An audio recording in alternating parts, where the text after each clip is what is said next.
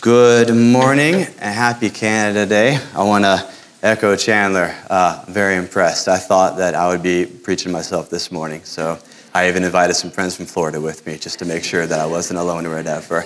And yes, in case you're wondering, you have an American preaching on Canada Day. if you have any issues with that, Alistair would be happy to chat with you when he gets back.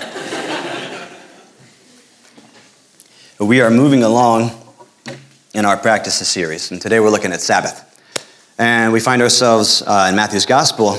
And I know that for many of us here, our thoughts about Sabbath could be a little diverse. For some of us, it might be a distant Jewish tradition. For some of us, it might just mean taking Saturday or Sunday off. And some of us just honestly don't know what to make of it here.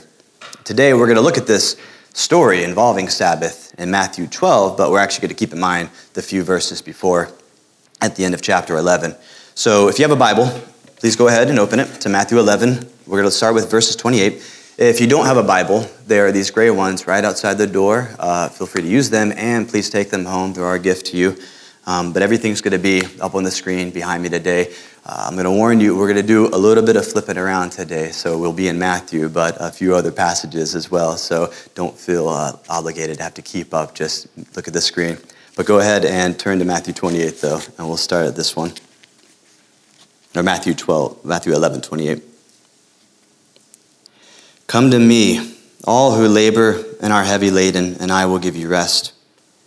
Take my yoke upon you and learn from me, for I am gentle and lowly in heart, and you will find rest for your souls. For my yoke is easy and my burden is light. So at the end of chapter 11, we find Jesus inviting his audience to him for rest, and he's saying that his yoke is easy, which you can take to mean that his teaching is easy. And in order to explain this, Matthew is actually going to move forward and give a couple of stories involving the Sabbath, and it's the first one that we're going to take a look at. And this is going to be an example um, of why in our Bibles we need to be careful about chapter breaks, because sometimes we might read chapter 11 and stop, and then the next day pick up in chapter 12 and not really remember what was going on before. So you think of uh, what Jesus said here in chapter 11 as we move forward into these. So we'll continue on now in Matthew 12, starting at verse 1. At that time, Jesus went through the grain fields on the Sabbath. His disciples were hungry, and they began to pluck heads of grain and to eat. But when the Pharisees saw it, they said to him, Look, your disciples are doing what is not lawful to do on the Sabbath. He said to them, Have you not read what David did when he was hungry, and those who were with him, how he entered the house of God and ate the bread of the presence? which is not lawful for him to eat, nor those who were with him, but only for the priest? Or have you not read in the law how the, on the Sabbath the priest in the temple profane the Sabbath and are guiltless? I tell you, something greater than the temple is here. And if you had known what this means, I desire mercy and not sacrifice, you would not have condemned the guiltless. For the Son of Man is Lord of the Sabbath.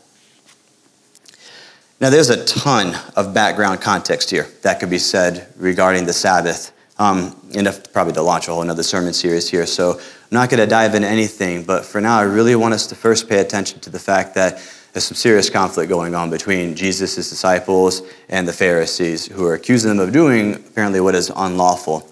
And if you're not familiar with who the Pharisees are, uh, they were a movement within Judaism back then. They had a lot of influence. They were known for taking the law very seriously, and especially the Sabbath. And so this is a, a people who had a, a significant you know, presence. And what we're going to see here is that later on in chapter 23 in Matthew, Jesus is actually going to be speaking about the Pharisees, and he's going to be telling us that it's actually the Pharisees who are creating heavy burdens that are being hung around our necks. And this is in contrast to Jesus' light burden that he's presenting here. He claims that they act hypocritically for the sake of their status. Uh, it's interesting because he tells us to listen to what they say, but he warns us to not do what they do. They were focusing too much on performing the right actions, but for the wrong reasons. And so we do need to be careful, though, to not kind of take this and label all Pharisees in the past. Um, people are complex, they're not just good or bad or whatever, but in this story here, this is the point that Matthew's making here. It's that the work that the Pharisees had to do, I mean, it was intense in order for them to keep up with the law the way they did. Um, And they had reason to do it because they really thought it mattered in the eyes of God, uh, but there was something not quite right about it. Matthew's trying to show us here that their aim wasn't on who God wanted them to be, it was on just the work that they thought they should be doing right now. And there's a concept that I want to focus on that kind of stems from this that I think about. There's this sort of paradigm that I see in our contemporary culture, and there's just three words that are a part of it it's do, become, and be. We do work in order to become the person that we wish to be so that we can be that person. And just a quick heads up this isn't going to be a sermon that downplays our work or makes us feel guilty about our occupations or whatever. Uh, I just want to discuss what God desires through the concept of the Sabbath for all of His creation. So, that said, there's a big idea that I want us to wrestle with this morning, and that is are we resting from the work we do for the sake of ourselves or in the work Jesus did for the sake of the world? It's really easy to get caught up in that do become be paradigm in postmodern North America.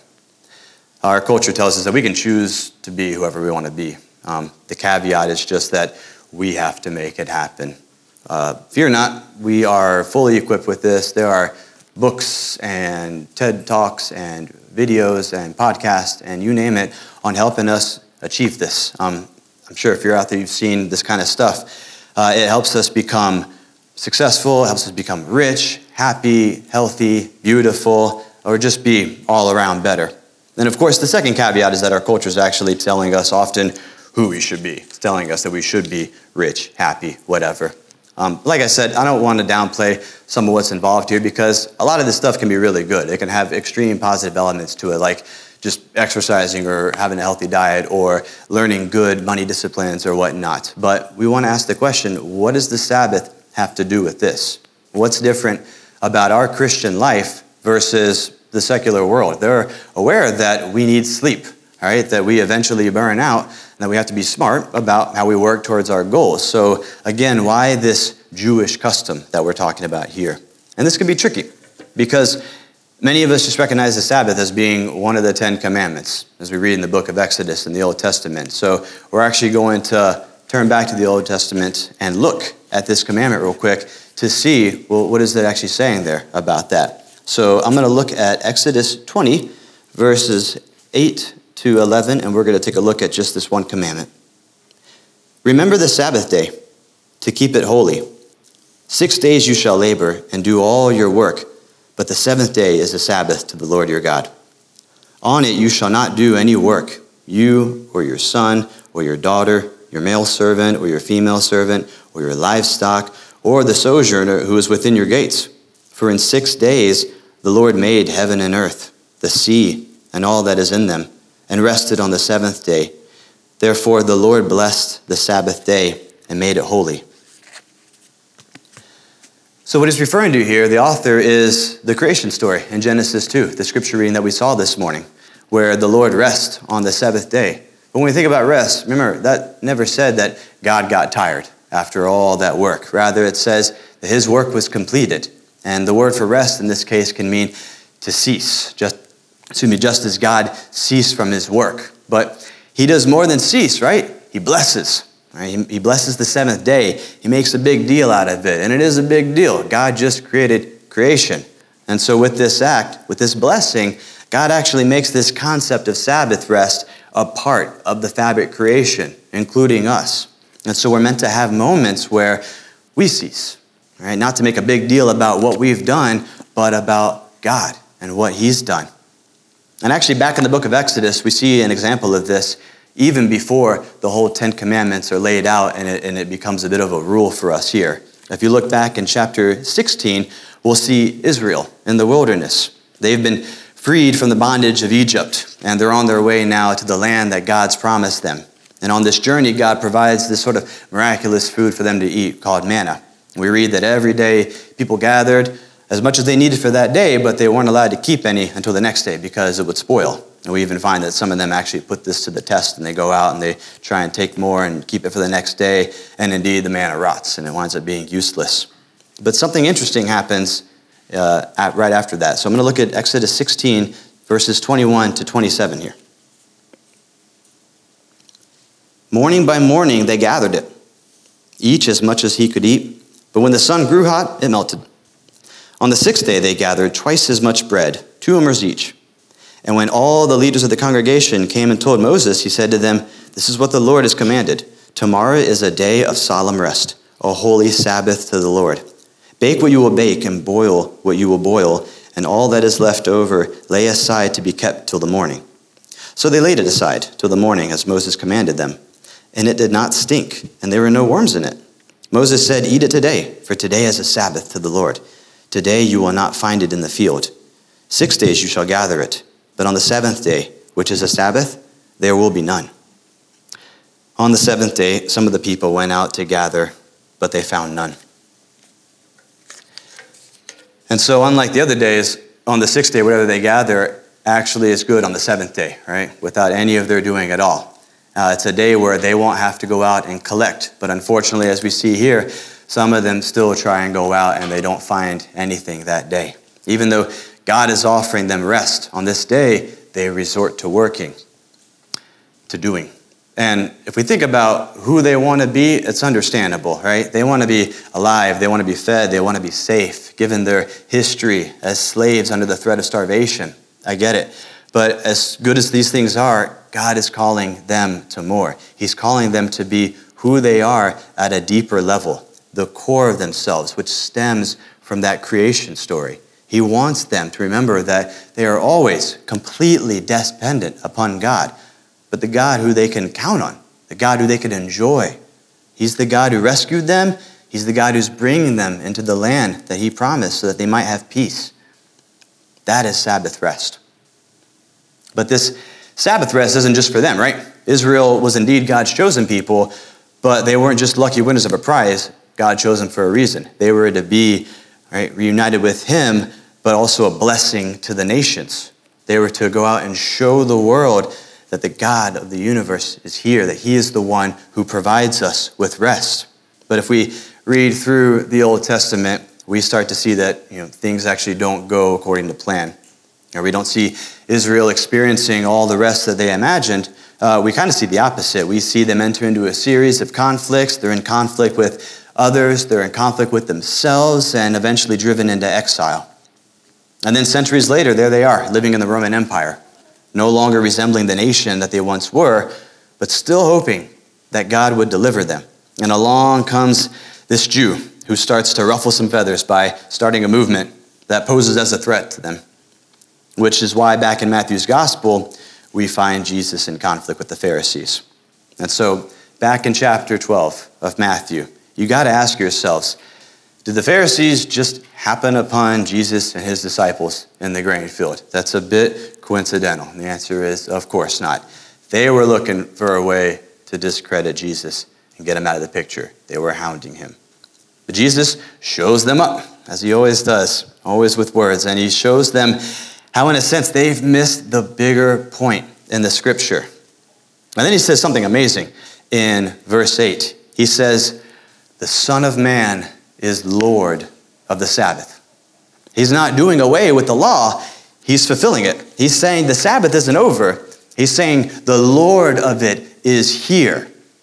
And they need to pay attention to him. Uh, if you want to know a random fact about me, I've been doing Kung Fu for a very long time. Super fun. Um, I have a ton of books and videos at home, instructional stuff telling me how to do it, but if I was at home studying one day, practicing whatever, and Bruce Lee walks up through the door, my eyes would be off the books and videos, totally planted on him. It doesn't mean that the videos and the books are worthless, but I would be a fool to disregard what they're pointing to, right? This person in flesh and blood who's right here before me. And so, this is why Jesus' yoke here is truly the better one. He is Lord of the Sabbath for them and for us. We might not have a Jewish background, but if we follow Jesus, then we still need to take the Sabbath seriously because Jesus didn't do away with it, He fulfilled it. And staying attached to Jesus means sharing the fruit of this. So, one more passage, and we'll stop flipping around here. Uh, I'm sure many of us are missing the book of Hebrews already. And so we're going to look at Hebrews chapter 4, verses 8 to 10. For Joshua had given them rest, God would not have spoken of another day later on. So then there remains a Sabbath rest for the people of God. For whoever has entered God's rest has also rested from his works, as God did from his. Jesus is this Sabbath rest. The author of Hebrews here, writing to a congregation that's facing persecution, that's going through turmoil, and that's probably trying to do a lot to get through it, needs to be reminded that. And we need to be reminded of this here. We need to be reminded that Jesus has fulfilled what we read in the Old Testament. That we don't need to work at our salvation, but He has done that for us. That's the work that He did. We can rest on His victory on the cross. And this isn't about being held accountable anymore to a series of laws, right? This is about receiving the grace that has been offered by God Himself for all of us.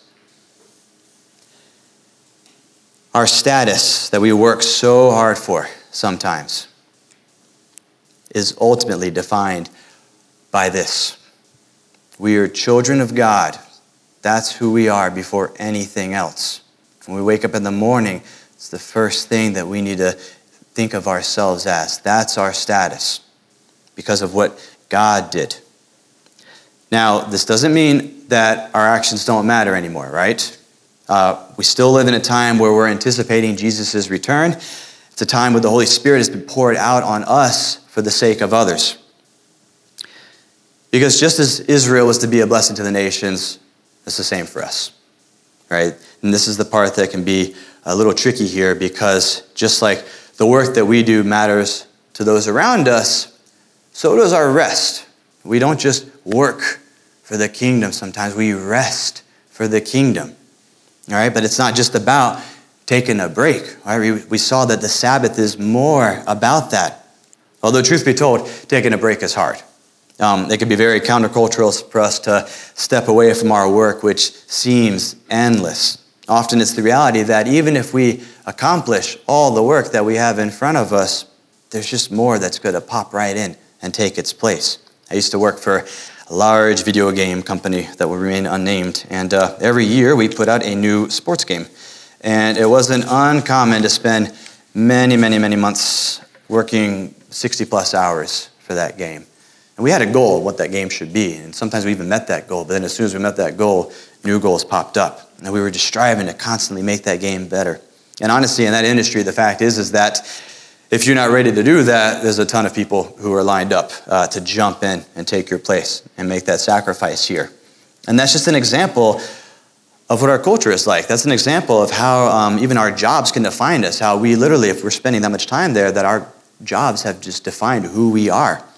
And it's almost like when we step away from our work sometimes, when we take our work that seriously, that we feel like we're stepping away from who we are.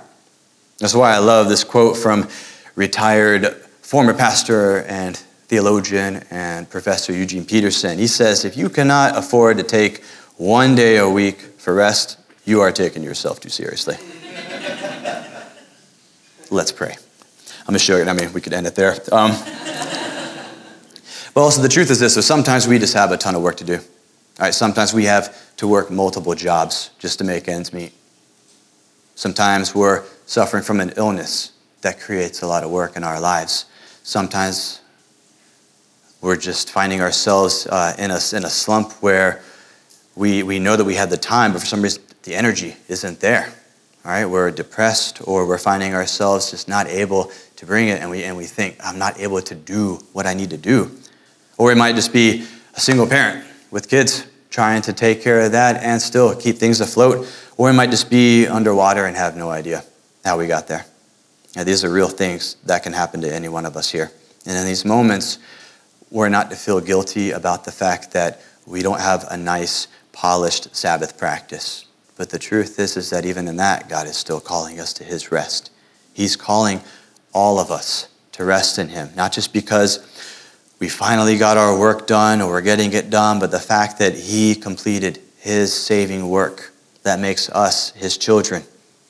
Even though our salvation matters, we know that how we live our lives matter because of that gift, right? Because that matters, especially for those around us, those that don't know the Lord. They need to see God's goodness in our lives too. And so when we try to go and establish these practices, what do we do? Well, this idea might be a little radical in our culture where we just find ways to shortcut stuff and Google it and get it done or whatever. But um, the only way to do it is just to do it when it comes to resting here. All right? But that actually might sound a little tricky because before we talked about that paradigm, right? Wait a minute, what that paradigm says we, we really shouldn't be uh, resorting to doing, right? Well, the truth is, is that the paradigm first needs to be flipped. All right, we need to be working out of a new paradigm. Be, become, and then do. All right, we need to be who Jesus has allowed us to be.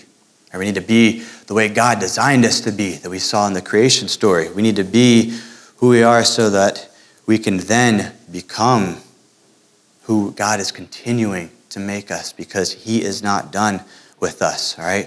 We are continuing to be sanctified. We are continuing to be more like Jesus. And we're continuing to be people experiencing God's rest. And then we'll do. Then we'll do all the acts of love, of mercy, of grace, we'll testify of God's goodness through our lives and our work and our rest. And so remember the story of the Israelites and the manna. On the seventh day, there was a necessary element of trust and their rest, and the same goes for us here. Right, our, our patterns might not be we work six days and just take a seventh day, but when we rest, there needs to be that trust, right? There needs to be that trust in God because the truth is, saying yes to the Sabbath does mean saying no to our work or what else would be taking its place. But it also means saying no to that voice that might be inside our heads telling us that things won't be okay unless we get that work done. This isn't just about stopping the work, all right? If all we do is just stop our work, then our minds, our hearts, by default, they're going to find something else to be busy with. Or we'll just be thinking about it even if we're not doing it, and then really we're just doing it in our heads. But our minds and our hearts, they need to be redirected with gratitude towards Jesus, resting in the work that He did for us. And there's a good chance that when we step away from our work at an odd time, this might actually be noticeable by people around us.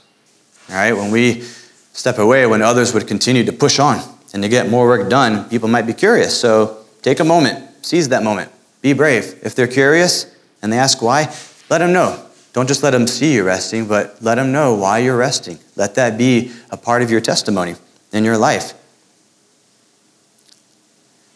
Let them not just think that we're resting so that we can get right back to it that we're resting so that we can rejuvenate ourselves so we can still get back to our work. Let them resting because let them know that we're resting because there's been a greater work done. A work that far outweighs any of the work that we can accomplish here. And honestly, if you're seriously struggling with this, um, so am I. Uh, Sabbath is not an easy thing to study uh, for a few weeks to prepare for a sermon on because it just eats at you because this is very difficult even for me too. And uh, I want to say, like other practices that we've been talking about in this series, this is not one to be done in isolation here. All right, we're all a community here. All right, we're all in the family of God. So look around. Everybody here has each other's back here. So don't think that this is just something that you have to go and muscle by yourselves here. Lean on each other, encourage each other. If this is hard, voice it. Say, yeah, this is actually hard. This is harder than just taking a day off. I really didn't realize how much work there was going to be to do this, and so I need prayer. I need help. And the Spirit of God is going to be working in all of us together to establish this. And that's how He's continuing also to bring around His kingdom. Now, one last thing. Don't you dare believe that anyone who says that you are only worth the work that you put in, all right, your value has been placed by Jesus Christ. He's the one who died for you and who is alive in you. He is the one that gives all of us here true Sabbath rest.